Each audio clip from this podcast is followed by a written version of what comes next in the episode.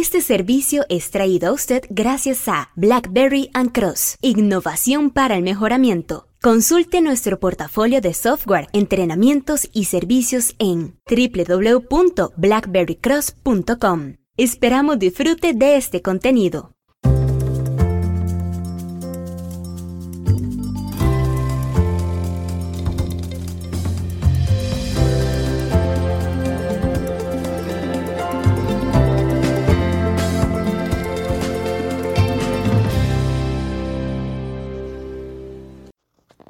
Cuando el pull test no da, o las pruebas de tensión, surgen algunas eh, perspectivas interesantes acerca de cómo proceder.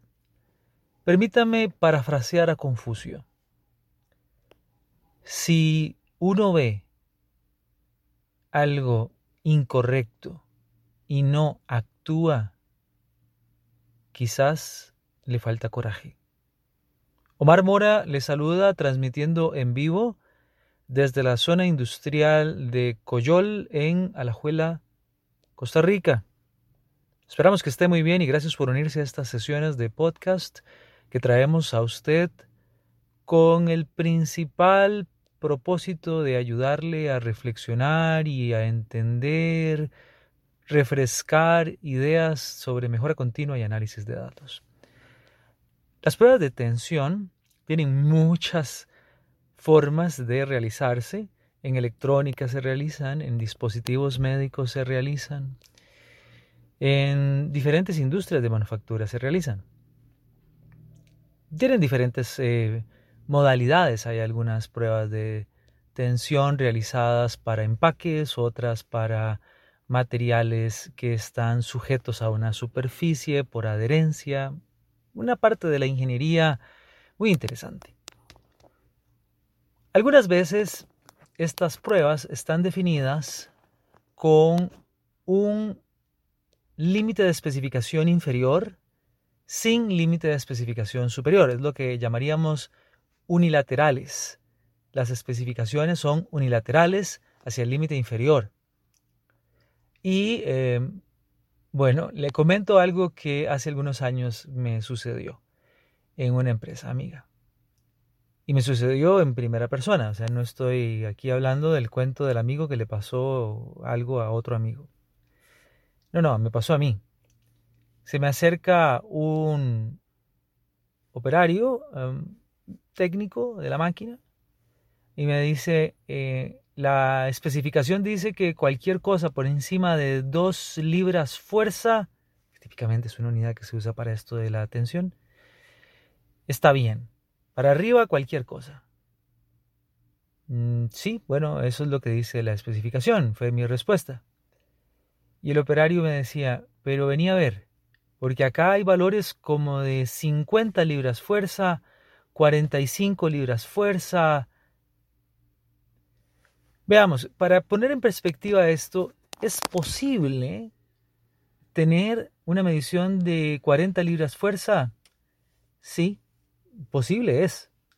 Pero en la específica situación que estábamos midiendo para el dispositivo que se le estaba aplicando la medición era muy difícil, por no decir que mecánica y digamos que teóricamente imposible. ¿Cómo pudimos haber llegado a 45 libras fuerza? Vamos a revisar la máquina y tenía un serio, serio desajuste. La pantalla mostraba un número, lo que llamamos el despliegue de pantalla, el display, la pantallita. Electrónica decía un número que era el que el operario anotaba y colocaba en una hoja. Y eso es lo que registrábamos, ¿no? Como valor de tensión, de prueba de tensión. Cuando le pregunto al supervisor qué sucede, por qué no ha reportado, me dice que voy a reportar, casi que con un tono desafiante. No, casi no, con un tono muy desafiante, que quiere que, que, quiere que reporte. No es 45 mayor a 2. Y siempre cuento en esta anécdota que ese supervisor me hizo un dibujo en donde decía 2 y 45 con el símbolo de mayor que hacia el 45 y decía 45 es mayor a 2. ¿Qué de eso no está claro? No sé cómo reaccionaría usted, a mí no me cayó nada bien la actitud, pero en el fondo lo que no podía era rebatirle que habíamos documentado una instrucción de trabajo que justamente decía eso. Había una instrucción de trabajo, una ayuda visual, em, entrenamiento, que le habíamos dicho para arriba todo lo que sea bueno, eh, todo lo que para arriba de dos está bien. Llámenos si baja de dos o dados la tensión. Cuando el pultas no da, nos ponemos creativos, sobre todo en análisis estadístico, pero a veces no nos damos cuenta de que nuestras mismas especificaciones, procedimientos y técnicas de recolección de datos nos traicionan. Varias cosas que podría usted detectar de este ejemplo. Uno, ¿realmente no existe un límite natural superior? Es decir, estamos de acuerdo que para la atención queremos una mayor resistencia de adhesión, por ejemplo, de soporte, ¿no? de, de poder asegurar que esa conexión o lo que estemos probando, la atención tenga más resistencia. Pero cualquier cosa para arriba es mejor. ¿Cuál es el límite natural que podemos calcular estadísticamente y tal vez podamos usarlo como una referencia de acción, un límite de acción que usted defina para los técnicos y operarios inspectores que usen esa máquina. Casi ninguna empresa lo veo. Y un montón de empresas veo con pruebas de pull test. Se la dejo ahí para que reflexione. Segundo, ¿por qué ver la pantalla, digitar y revisar cada Dios sepa cuándo, cada turno, cada día, cada semana, los valores del pull test. Yo tengo que confesarle que en esta empresa amiga en donde nos sucede esto, lo que vimos fue que los datos nos los entregaban semanalmente. Ya para ese momento se habían producido N cantidad de piezas, muchas más de las que queríamos aceptar. Por dicha no se habían exportado, pero hubo que revisarlas, volver a hacer pruebas, Ah, y la prueba de pull test es destructiva típicamente. Entonces eso nos pone en un compromiso considerablemente serio.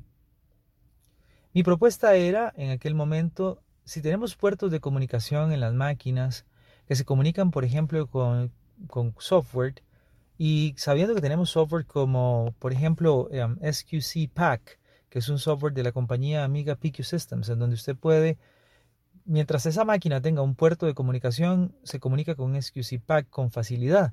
Pues transmitaban los datos inmediatamente a SQC Pack y que SQC Pack tenga una rutina programada automatizada de em, gráficos de control que nos permitan también a la vez automatizar alertas que lleguen al correo electrónico o al celular de las personas interesadas en tiempo real. En aquel momento eran otros años, poco antes de los 2000 eh, no había tanta facilidad tecnológica, pero hoy la hay y mucho más. Pero nos dicen, bueno, es que mm, sí, la máquina puede recolectar los datos, pero no sabemos cómo sacarlos.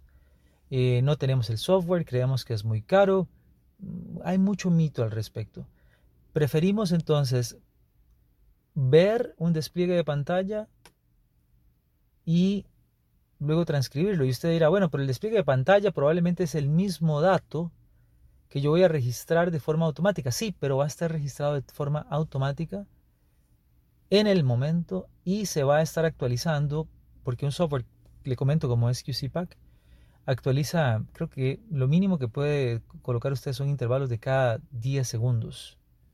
Entonces podríamos, no nos pongamos dramáticos, cada minuto cada cinco minutos, cada media hora y que le esté mandando alertas. Otro punto importante y que no lo abordaremos a profundidad hoy, pero sí en otra entrega, Dios mediante nos da la vida, la salud y la capacidad para hacerlo, es poder platicar acerca de quienes vienen a calcular el CP y el CPK de ese pull test se dan cuenta de que esa cosa no es normal y el procedimiento les pide que sea normal y entonces empiezan a hacer unas, digamos, peripecias estadísticas, malabares numéricos que tienen mucho, mucho, mucho tema que tratar porque algunas de estas cosas parten de la idea de que esa cosa que llaman pull test o prueba de tensión se está midiendo bien y hacen toda la peripecia estadística sin haber asegurado el sistema de medición. Y aquí es donde entonces la, la frase de Confucio que mencionaba aplica todavía más.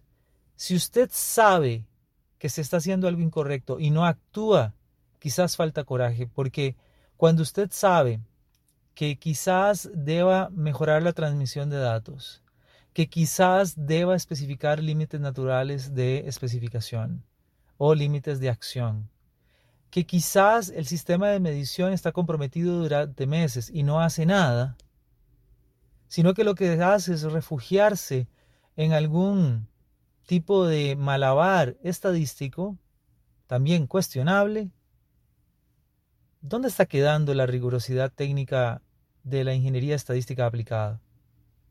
¿No le parece que quizás deberíamos proponernos reflexionar en eso? Ah, es que no hay tiempo, es que nos piden esos reportes a cada rato. Muy bien, lo que usted quiera. Pero usted y yo también sabemos la verdad. Cuando no hay tiempo es porque las prioridades son diferentes. Y decirnos una mentira múltiples veces termina haciendo que se parezca a la verdad. No es cierto que un sistema de medición incorrecto se puede corregir con un ardid estadístico. Y tendremos para este último tema más discusión más adelante. ¿Qué le parece esta conversación? no es de su industria, porque trabaja usted en un Share Service Center, porque trabaja usted en otro tipo de manufactura donde no hacen pruebas de tensión, trabaja usted en el gobierno, está usted estudiando apenas estos temas en la universidad y no tiene la menor idea de lo que le estoy hablando. Bueno, sígase uniendo a estos podcasts y a estas sesiones que traemos a usted para que participe con nosotros. Ojalá en algún momento tenemos ya invitados a algunos colegas que han pasado por este trance del pool test y bueno, vamos a estar participándoles para que nos cuenten un poquitito cómo lo han abordado. Le deseo un excelente día a nombre de todos los que colaboramos en Blackberry Cross y le invitamos a que siga visitándonos en www.blackberrycross.com. Muchas gracias.